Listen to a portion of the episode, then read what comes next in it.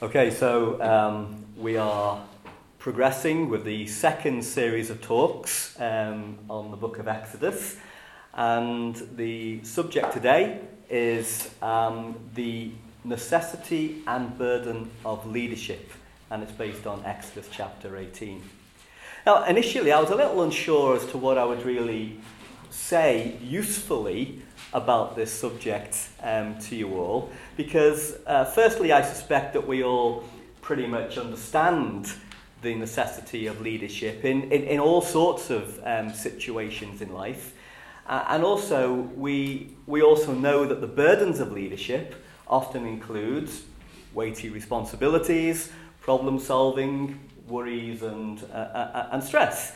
Uh, whether you're a manager in the workplace, uh, an officer in the army, an overseer in a church of God, uh, a minister in the government, in charge of catering at the conference next week, or just a parent in any typical family. And I hope you'll understand and get from that short list that you don't need to lead a million people through the wilderness to be a leader.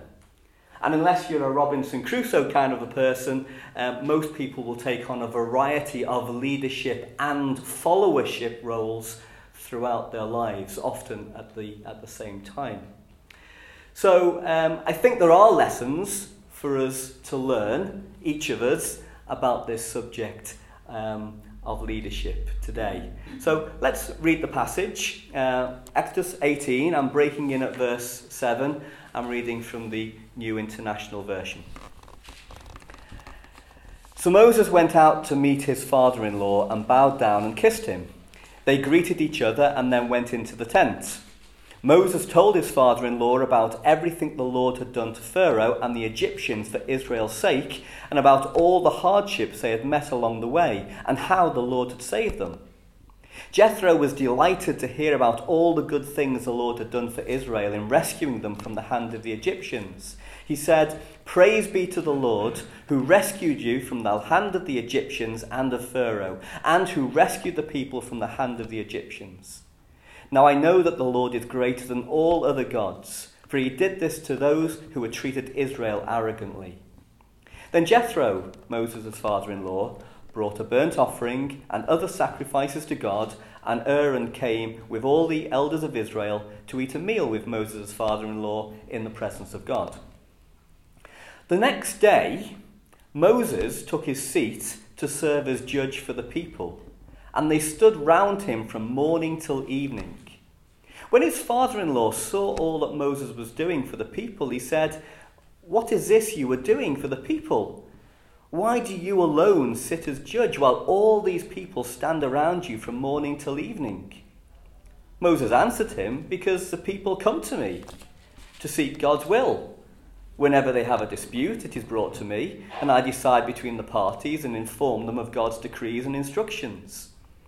Moses' father in law replied, What you are doing is not good. You and these people who come to you will only wear yourselves out. The work is too heavy for you. You cannot handle it all alone. Listen now to me, and I will give you some advice, and may God be with you. You must be the people's representative before God and bring their disputes to Him. Teach them his decrees and instructions, and show them the way they are to live and how they are to behave. But select capable men from all the people, men who fear God, trustworthy men who hate dishonest gain, and appoint them as officials over thousands, hundreds, fifties, and tens. Let them serve as judges for the people at all times, but let them bring every difficult case to you. The simple cases they can decide themselves. That will make your load lighter because they will share it with you. If you do this, and God so commands, you will be able to stand the strain, and all these people will go home satisfied. Moses listened to his father in law and did everything he said. He chose capable men from all Israel and made them leaders of the people, officials over thousands, hundreds, fifties, and tens. They served as judges for the people at all times. The difficult cases they brought to Moses, but the simple ones they decided themselves. Then Moses sent his father in law on his way, and Jethro returned to his own country. So that's the reading. What can we learn from that? Let's think very briefly about the necessity of leadership. And I say very briefly because, as I've already indicated, I think we already get it. Um, and also, I think it's quite self evident from the passage that we've read that the people needed someone to lead them. They needed someone to, um, to go to. Um, as it says in verse 15 to 16, they came to Moses to seek God's will, to have their disputes resolved, um, and to be informed about what God wanted, his decrees and um, instructions. Incidentally, there's some debate about whether this passage actually happens chronologically after the giving of the Ten Commandments, because it seems that God was, uh, Moses was giving them instructions about commands, and yet we don't read about the commands being given until a bit later on. But that's, uh, that, that's a, de- a, debate that's unresolved. I thought I'd just uh, point that out just in case you were wondering about what are these decrees and instructions. We ain't got to them yet. Um, but you know, this is what Moses was doing, and there was clearly a, a need for it. God is not a God of disorder, 1 Corinthians 14. And from Genesis to Revelation, we can see that he has given laws for us to live by. And he has appointed men and women to rule on his behalf, to discern his will, to, to teach others, and to judge between right and wrong, and to make decisions about what should be done and what shouldn't be done. And in that respect, Moses was both a leader and a follower. He was a, a leader of God's people and he was a follower of God, wasn't he? He was expected to use the authority that God had given him to maintain God's law and order. Now, the law was often referred to as the law of Moses, but that was only because Moses delivered it to the people. Uh, he received it first uh, from God. He was over God's people, but he was under God. And that's true of anyone in a spiritual um, leadership capacity today. Our first duty is to discern, to, to understand what God wants, not what we want, not what the people want necessarily, um, what God wants, and then to lead others accordingly. Is leadership necessary? Well, along with everything that I've just said, I think a good example um, is Judges 17, verse 6. Um, an example of what happens when there isn't any effective leadership, because it says there that in those days, this is later on in Israel's history, in those days there was no king in Israel, and everyone did as they saw fit. Or in some versions, it's translated, everyone did what was right in their own eyes. Um, so, law and order, productivity and success, uh, peace and prosperity, it's all dependent on there being willing and capable leaders to lead and a willingness of people to follow. So, we need leaders, don't we? Um, but because the burdens of leadership um, are often perceived as being a bit hard, a bit heavy, many people don't want to do it, even though they've got the capability. And one reason why it's hard is because of people. The, the practical problems often can resolve themselves. It's usually people problems that uh, managers and leaders um, um, struggle most with. People can be awkward and irrational and unsupportive and, and ungrateful. Uh, and of course, we're also very fickle, aren't we? Um, we love to follow the leader, as long as the leader is doing exactly what we would like them to do. Um, you know, so, we, so, so we need willing leaders, but we also, just as importantly, need willing and supportive followers. And we all have opportunity and responsibility to contribute in both those capacities as the Lord wills and provides opportunity. I'm going to come back to the problem that Moses had in a moment, but the solution was a form of government. Uh, we can see in verses 19 and 20 that Moses was still God's um, representative after the solution was put in place. Uh, he was still dealing with disputes, albeit only the, the, the very difficult ones. Uh, he was still teaching God's commands, and he was still being an example to the people of how they should live before God. But the difference after Jethro intervened was that he wasn't doing all of that on his own. It says that he appointed capable men. And you'll notice in verse 21 that the key capability requirements were nothing to do with experience and education or anything like that. It was about their honesty and attitude towards God. So, again, just as a, a bit of an aside, if ever you were thinking, well, I could never be a leader, I, don't have, I haven't got what it takes, and there are lots of book, textbooks on leadership, and they do make the, the whole role sound very um, seriously. With God's enabling, any one of us can be a leader if we are honest and have the right attitude towards God.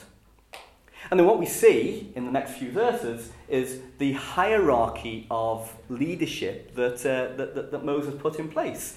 Uh, there were men over uh, in charge of thousands, men in charge of um, hundreds and fifties, and then the most junior level of, of, of leadership, um, they were just in charge of tens. But at each level, they had the opportunity to escalate problems that they couldn't deal with up to the to the next level, all the way back to Moses if necessary for the really, the really difficult um, um, things. So that was, that was a structure that was, that was put in place.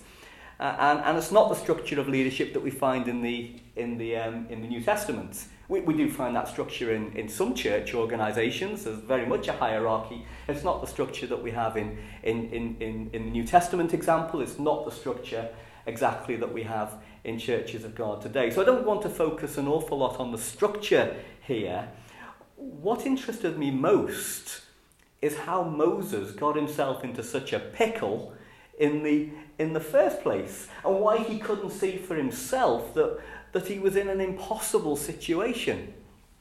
Verses 13 to 16 to me read almost like a farce. They are so ridiculous. You picture the scene. Every day, Moses takes his seat as a sole judge and arbitrator for a people numbering more than a million. Every day, all of these people come and they bring their disputes to Moses. No doubt some of them serious, and they would probably take longer to resolve and think through. Uh, many of them, I, I, I, guess, would be really trivial because that's, that's what people are like, aren't they? We have lots of trivial results, uh, um, trivial disputes that we think are important, but really they're, they're quite silly, really. And everything would be brought to, to Moses. Can you imagine how long the queue was? You know, it'd be worse than passport control at Manchester Airport. It would be an absolute nightmare. And what did you do at the end of the day when darkness fell and you were still nowhere near the end of the, the beginning of the queue? Did you, did you camp in line overnight to keep your place? Or did you, did you get a ticket like the deli counter in the supermarkets? Or did you just get up really early the next day and hope that you might beat the rush and get, get somewhere near the front of the queue and have a chance of Moses being able to actually hear your uh, dispute and making a ruling on it. And when Jethro asked Moses why he was doing this, Moses replies, Duh, because the people need me to do it. Well, verse 15 gives a slightly more accurate rendition of what Moses said, but you, you, you, get, you, get, the, you get the idea. Why couldn't Moses see that this was a problem that needed to be resolved?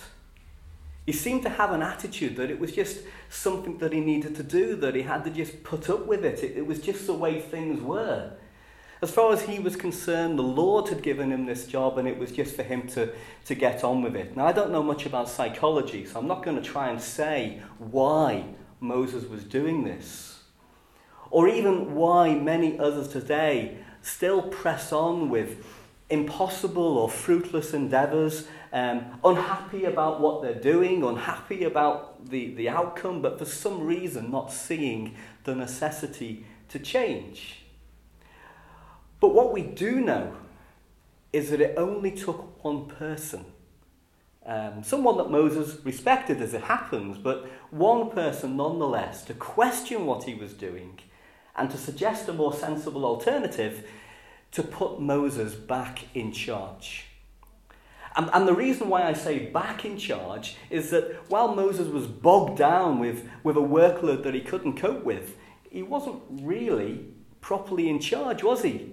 He, he, he wasn't being an effective leader. Not only was he responsible for probably the worst judicial backlog in history, um, so he wasn't serving the people well, uh, he didn't have the time and the energy um, to do anything else, to attend to the other responsibilities of, of leadership that, that should have been also a priority for him.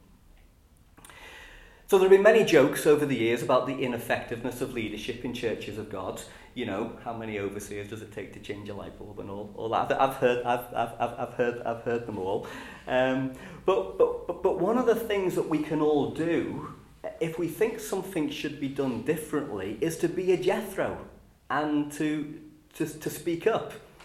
Sometimes when people are, are weighed down with their responsibilities, they can't see what perhaps other people um, can see. Now, of course, it needs to be done with kindness and, and respect, and, and preferably with some well thought out ideas that might improve the situation. You know, that's what that's what Jethro did.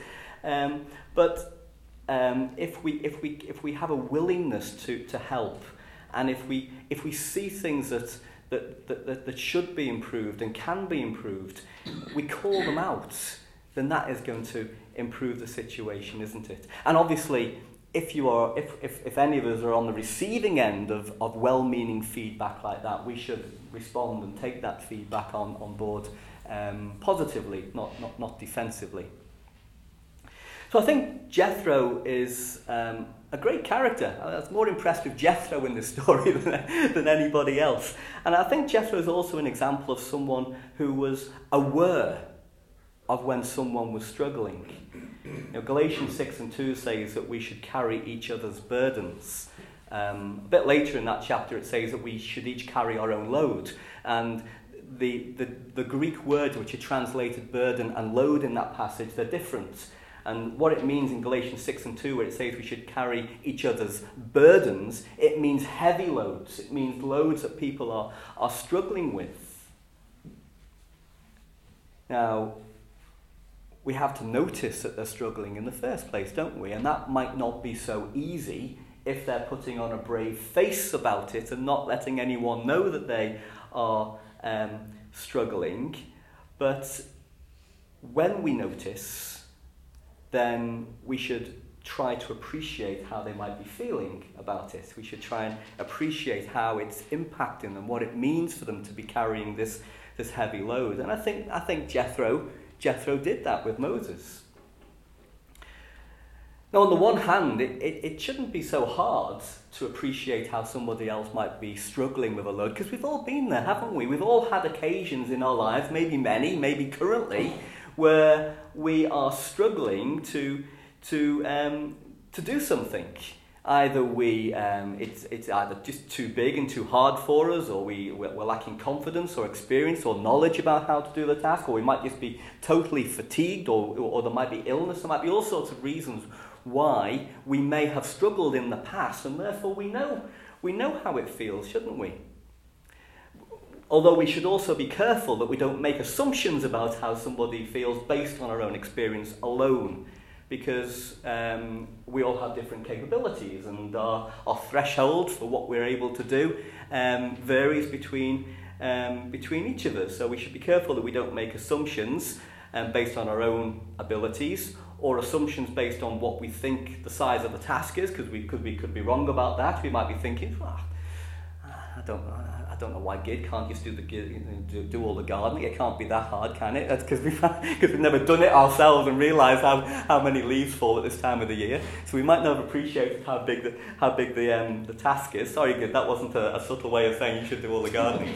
I just you, you just happened to be there and I thought of gardening.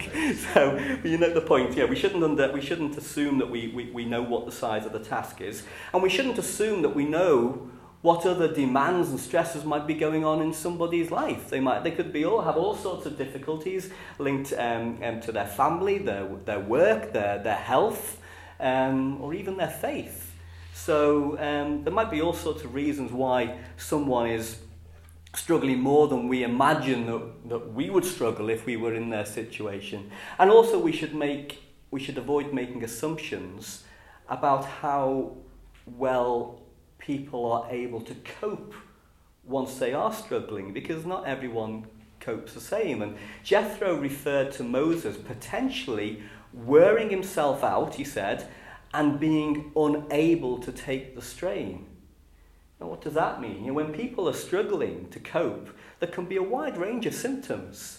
Um, at one end, there could just be a lack of joy in the work, although in the Lord's work, that's serious enough, isn't it? Yeah, for someone just not to be enjoying their service for the Lord because they, they, they're just struggling too much to cope with it, so that's bad enough. But then at the other end, there can also be clinical stress, the onset of mental illness and physical decline. You know, stress and struggles really can have a serious impact if they're not addressed. So these are all important reasons why we should pay attention to it. We should be alert and interested in the well being of each other, shouldn't we?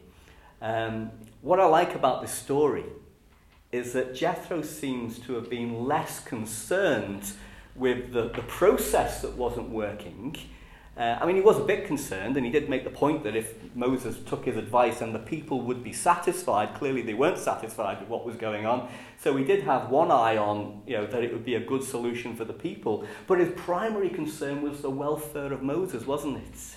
He was worried about Moses, and sometimes people are happy to raise concerns, but they're more about things not being done properly kind of sound a little bit more like complaints sometimes. But even if it's not a complaint, they're focusing on what's not being done properly and it should have been done like this. And this such and such a person said they were going to do it and they, they're always late or it's never done properly and they're more concerned about the thing that is not being done rather than the individual who is struggling or for whatever reason isn't doing it properly.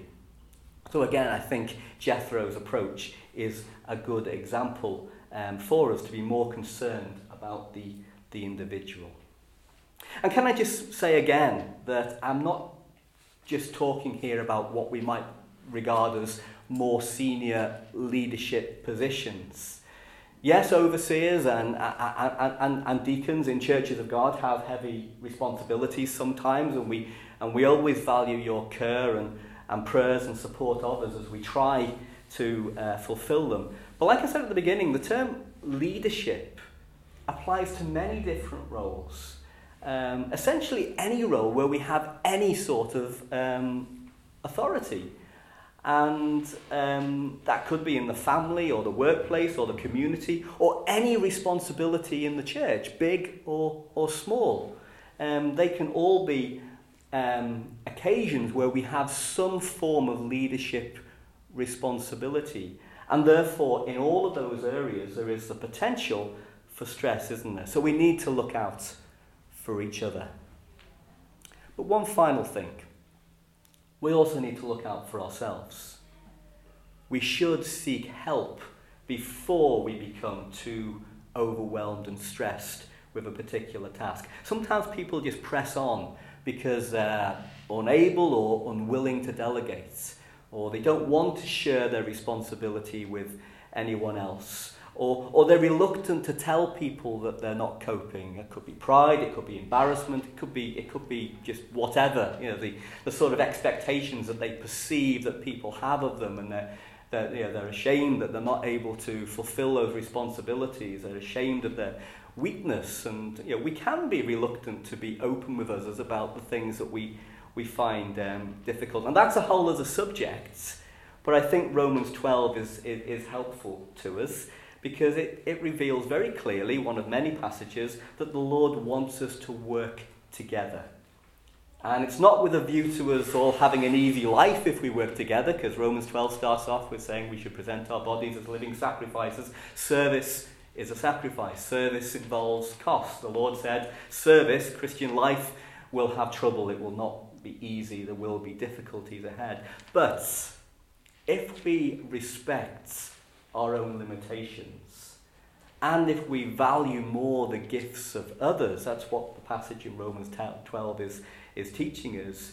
Um, if we help out in even the smallest of tasks sometimes, then the load will be shared more evenly and the less likely that individuals will feel overloaded. So I'm going to just finish by paraphrasing the advice that was given to Moses because I think we can take that advice from Jethro, inspired by, by, by God himself, I'm, I'm, I'm sure.